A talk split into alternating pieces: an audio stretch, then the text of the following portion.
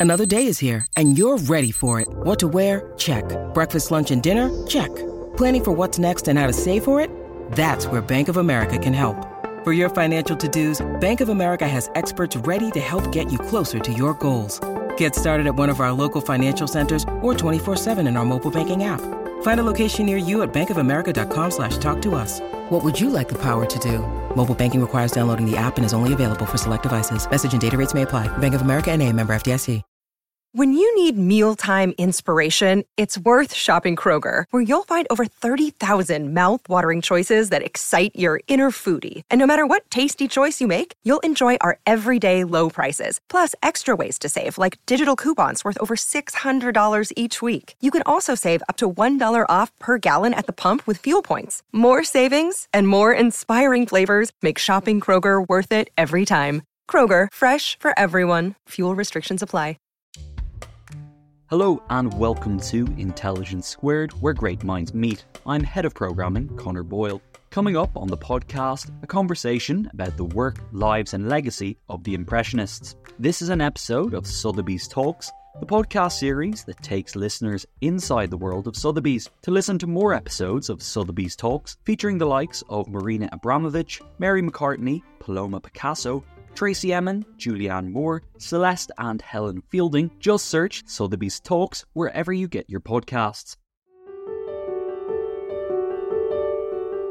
For almost three centuries, Sotheby's has been the place to discover the greatest stories of creativity. We look after some of the world's finest treasures, which you can see in our galleries on any given day. Welcome to Sotheby's Talks, the podcast that celebrates art, culture, and collecting. My name is Simon Shaw, and I want to invite you inside the world of Sotheby's, where you can find the extraordinary, from contemporary art, master paintings, to rare books, jewellery, and memorabilia. I'm Vice Chair of Sotheby's Fine Arts Division, and during my 28 year tenure here, I've championed Impressionist and modern art, setting new benchmarks for artists including Monet, Magritte, Munch, Giacometti, and Kandinsky. On this podcast, the first in a new series focused on legacy, we're sharing some of the conversations we've been holding with our experts, along with the descendants of artists who shaped the history of art. In this episode, Helena Newman, chairman of Sotheby's Europe, is joined by Paul Signac's great granddaughter Charlotte Hellman, photographer Erik Madigan Heck, and the National Gallery's Chris Riopelle for a conversation about the revolutionary impact made by the Impressionists. These groundbreaking artists, Monet, Renoir, Degas, Pissarro, and others, defied academic norms by their use of loose brushstrokes, a focus on light, and an emphasis on everyday modern life. They changed art forever, and their influence can be seen in the work of artists like Seurat, Van Gogh, Derain, the Cubists, and the Abstract Expressionists.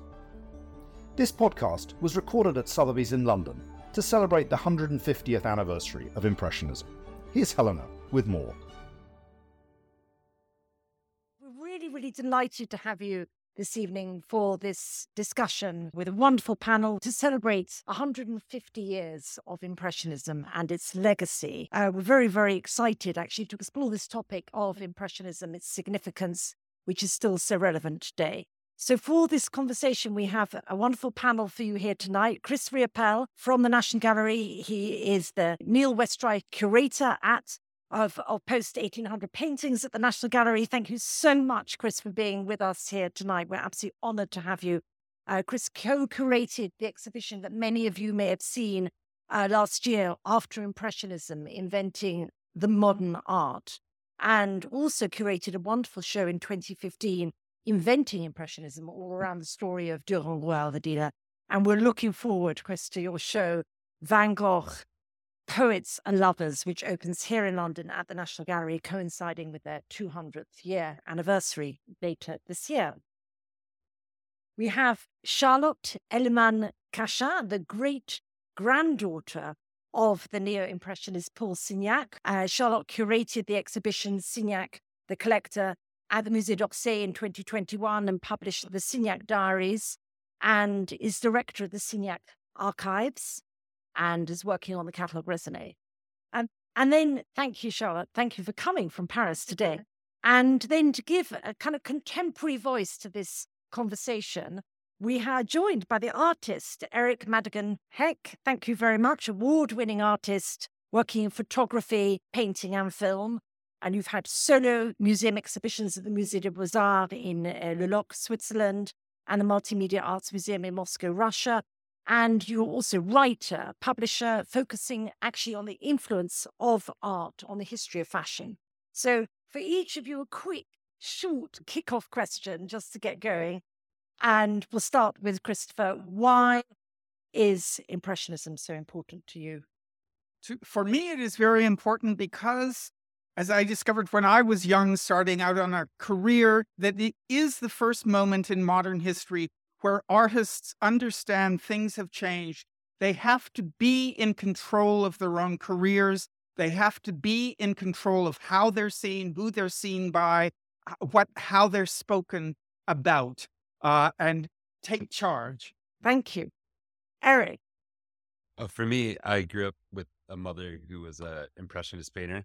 Um, I was making the joke that she was not from the 1800s, but um, uh, my earliest childhood memories are of seeing the world through impressionist paintings around me. Yeah. And um, yes. Charlotte, what about you? When did you realize impressionism was so important? when I realized how train stations were important and how modern they were. Um, because when you think about it, uh, at that time, uh, a train station was so, I mean, it talked about modernity in every way in the architecture, but also in what happened, bringing in and out of the city masses of people. And that was so new. And I, I realized that painting a station at that moment was really revolutionary. Yeah, exactly. Well, a lovely segue into the first question for Chris. Thank you, Charlotte, which is why Impressionism was so revolutionary.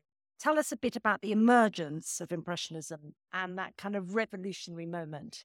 Well, the the uh, event that we're celebrating is the 150th anniversary of that first exhibition in April of 1874, when the artists came together asked their friend, the photographer Nadar, could they have a space in his very, very successful photography studio and mount an exhibition here.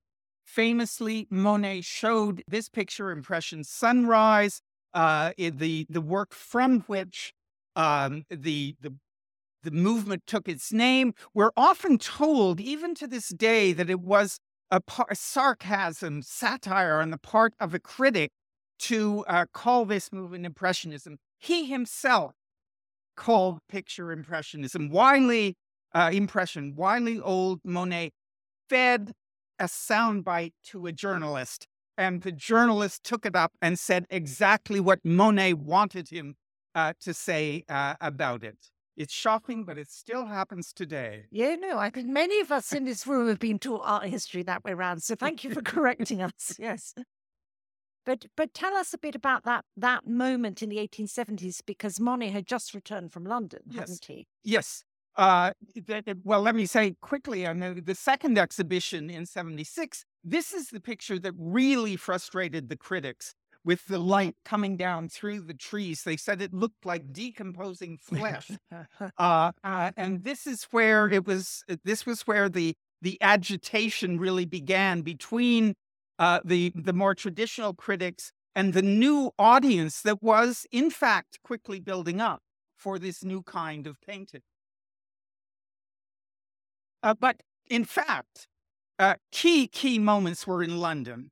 Uh, in 1870-71, uh, the artists fleeing the Franco-Prussian War came here, Daubigny, but most importantly, Monet and Pissarro, and so did the dealer Paul Durand-Ruel.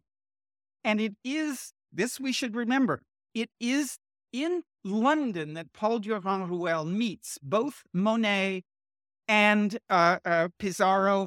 Monet drops by with this picture to show it to a gallery that Durand-Ruel had rented uh, on Bond Street. Yeah. Mm-hmm. Leaves this picture because Durand-Ruel is not there at that moment. Durand-Ruel realizes this is something extraordinarily new that in amazingly he had not seen in Paris, and goes and finds Monet and buys the first pictures from him and then from Pissarro here in London. And it is here within blocks that he decides he has to do something about this new movement he's seeing. It's fascinating. And it's also in, in London because he then starts bringing, Durand Ruel starts bringing over pictures. It's here in, uh, in London that the first and most important works are sold. Uh, but the, the, the key figure, and I keep coming back to him, is, uh, is Paul Durand Ruel, who takes up one after the other of the artists. Among those he first meets when he goes back is, of course, Renoir. He understands the important role that Renoir plays in works like his various dancers in establishing a connection between a new kind of painting, a new way of painting, and old, very French traditions. Hmm. Uh, dancing, elegance, the fête galante. He brings it into the 19th century as a part of modernism. Uh, and he is perhaps one of the most important in forging a way into this new art being understood.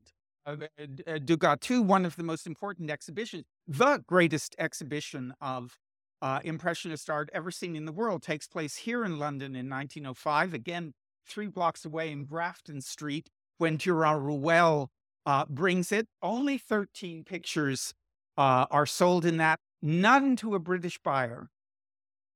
Still in, but uh, still, in the... it was in London. You have to count that. It, it was, was, absolutely. I mean, because we always think about you know Impressionism going to New York with Durand Ruel and being you know taking the artist there, but actually the 1905 Grafton Gallery show was extraordinarily Yes. avant-garde for the time. Yes, absolutely. Uh, this uh, this picture was uh, proposed for. Uh, this is a shameful moment, I have to tell you. Proposed for a, a to be bought for the National Gallery by public subscription, and the National Gallery trustees preempted this by saying we would not have a Monet in the National Gallery. Again, we come back to this man Durand Ruel, who was wor- one of perhaps we could say one of the first lifestyle dealers because he had his gallery but he also had this apartment on the on the Rue de Rome. This is a family apartment. You could go there if you were a good client or if you thought you might be, and see the way his family lived with uh, Renoirs, with Monets. All those mo- doors that you see in that room are decorated by Monet with flower pictures. A, a, a typical uh, haute bourgeois French context. So you could not, you, you didn't have to worry about buying these uh, modern uh, modern pictures. This was particularly true when his great friend, the American Mary Cassatt, brought Americans to see, oh, this is how you can live with this Oh. art. Well, and so many of these pictures ended up in American collections, didn't they? Because of Ruel doing the shows there, and also because it was so difficult in Paris at that time. I mean, a lot of them were not well received, were they? Uh, no, not at, not at first. There was a certain hostility or a, a want for tradition.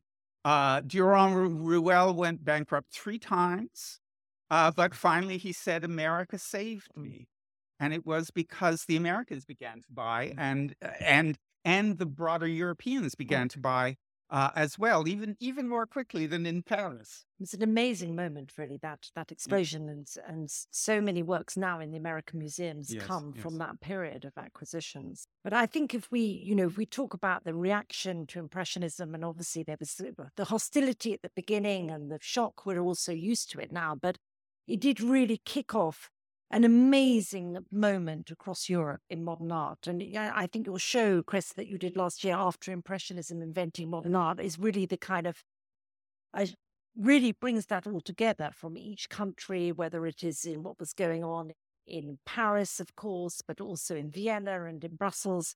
And, and really these threads of this creative explosion across Europe. I think you've got essentially two threads, haven't you? You've got the one that through Cézanne and moving on towards Cubism and directionally all around Yes, yes. and then you've got everything around color. I mean, they're these two threads, aren't they, with Van Gogh, uh, Pointillism, Neo Impressionism, as it's also called, Mhm. and then the Fauves. Um, so, I mean, it's an extraordinary moment, isn't it? And what we see also there is one generation or half generation of French artists ready to take up and help along the next generation Right. as they uh, as they emerged on uh, on the scene to show them how to how to work in this very complicated new uh, market, how to present themselves as individuals.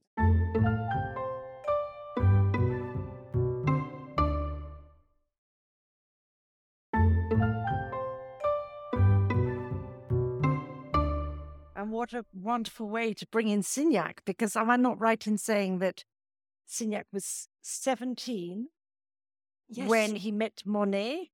Well, he was 17 when he met Monet's paintings. Ah. He went to see La Vie Moderne, uh, uh, uh, the first show he saw uh, of a solo show of Monet, and it was such a shock for him that he decided to become an impressionist painter when he was supposed to be an architect.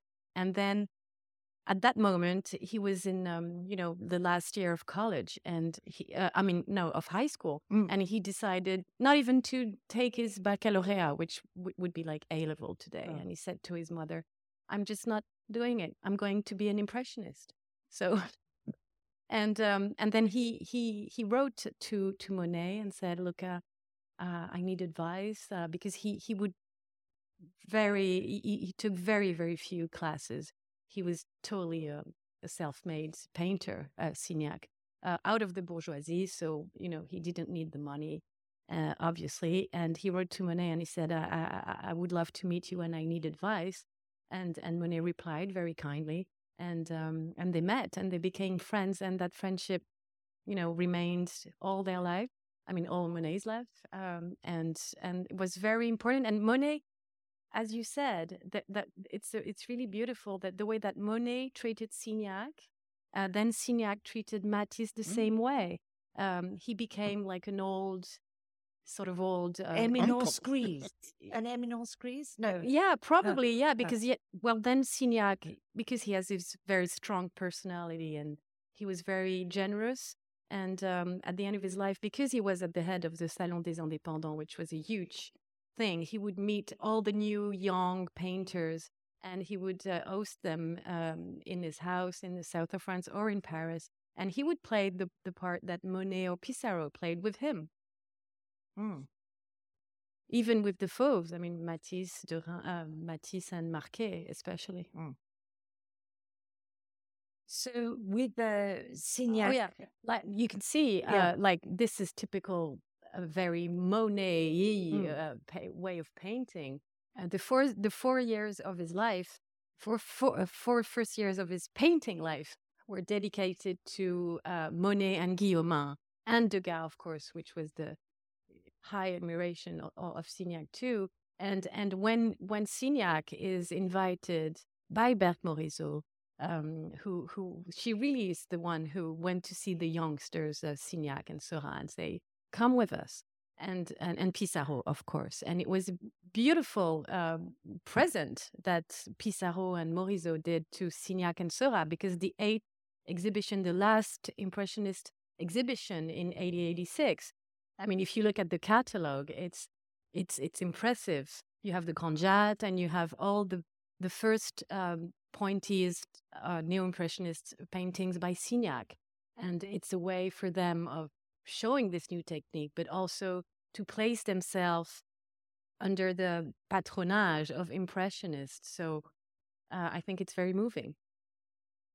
And La Neige, Boulevard de Clichy, it's it's the very it's the key moment, you know, when Signac turns from total uh, impressionist painter to neo-impressionist. His technique changes uh, very, very softly, though. But it's it's a it was a very famously um, snowy winter, and uh, he would take his first studio uh, next Boulevard de Clichy, just next to Seurat, and so that's the the moment, the painting that we consider the first pointillist uh, technique. I mean, I think this is quite interesting that, you know, we always think of the artists and what we know about the artists, but their political uh, presence was quite important yes. in France at that moment. Yeah, that's also a very interesting moment in, in Impressionism and Neo Impressionism because we have this um, tragic uh, Dreyfus case in mm. France, which is going to divide uh, the entire society for almost uh, 15 years. Uh, and um, and and of course, in the in the field of art, uh, it's it's very interesting because it's a very clear uh, division between, and it's not between impressionist or neo-impressionist, not mm. at all. It's between because you have Monet and Signac and Pissarro on the same side, very uh, close, um, the, the, very first painters to sign this petition in favor of Dreyfus and Émile Zola. And, and then on the other side, you have Renoir, Forain, and, um, and Degas, of course. And, and, um, and, and, and that's a very um, interesting moment also because you can see that the, the, the acquaintances between the painters, it's not only about the aesthetics, right? It's about also the, the freedom and and um, mm. and uh, and e- equity, justice, uh, and their vision uh, of, of of it. And what about your great grandfather's private life? Because that wasn't that conventional, was it? No, it wasn't conventional. And um, well, Signac was a very uh, strong personality. Uh, he would um, he would be committed to everything, uh, as well as a painter, a sailor, or in political uh, movements, uh, anarchism, and of course, in his love life, he did not. He, he did things also in a strong way. Uh, he he had um, two love in his life, two loves, a first wife and and then a second woman. And um, when she um, got pregnant, he decided. Well, he he was very responsible, so he went to live with this uh, with this lady but he never divorced, and uh, he um, managed to have his wife, his first wife, who he managed to be the best her his best friend, and he managed to have her adopt the child that he had with the other woman, and uh, without trying not to hurt everybody, which was quite a you know a challenge. And he finally made it and you're a descendant of, of that woman. Of yes. That woman. Well, I think it's all very French. That's all I can say. very French. uh, my grandmother um, was a painter, um, Signac's daughter, and she was, uh, I consider, uh, a very good painter. And it's a shame because her name was Signac, and that's like a curse for life, you know. If, what was her first name? She, um, Ginette. Ginette Signac. Yes. Uh, and then my mother uh, was just, um, she was not a painter, she was an art historian, and she started the Catalogue Raisonné on Signac, which I, I now, try, now I, I have the duty to, uh, to um, numerize, how do you say? Yeah, numerize and, and redo because it's 20, 20 years old. Um, so, yes, she used to talk about it, but she didn't want to be too heavy. So it was kind of natural and uh, no, in fact, I, I didn't know when I began to be in charge of the of the archives uh, out of duty. Uh, I really didn't know if I would uh, really love uh, that much. And then when I uh, dived into it, um, I, I, realized that he was really a nice person to be around. Um, he he's really a very interesting figure, not only because he was a painter, but because he was uh, so committed, so passionate about everything, and he had. There's this huge correspondence, not only with the artists of his time, but all the politics and the writers, and and so I think it's it's interesting now to to see what is alongside uh, the paintings and to publish um, all these uh, writings and different um, correspondence. Your mother had a formidable reputation I was always a little bit scared of her. When I was a junior catalogue, I had to write to her in French oh, and ask for her opinion on a little watercolour by Signac. We were all quite uh, daunted by her. You met her, didn't you, Chris? Yes, yes. Uh, she is the founding director of the Musée d'Orsay, which is for us in our field, the mother of us all.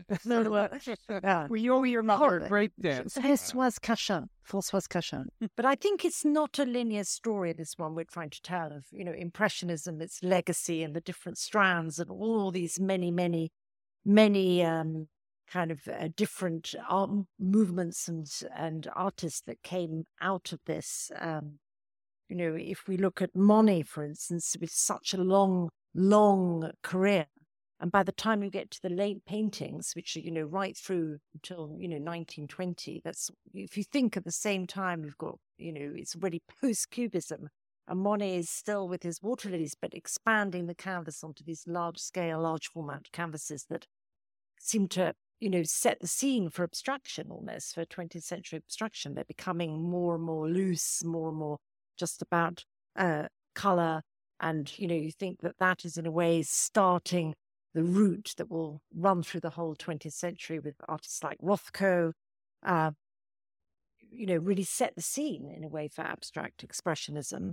And uh, some of you may have seen that fabulous show at the Fondation Louis Vuitton in Paris. Uh, I think it was last year, wasn't it, of uh, Joan Mitchell with with Monet. There was a wonderful dialogue of the artists across you know, over half a century, but really drawing on on that uh, impressionist um, uh, legacy, really, in terms of color and subject and form.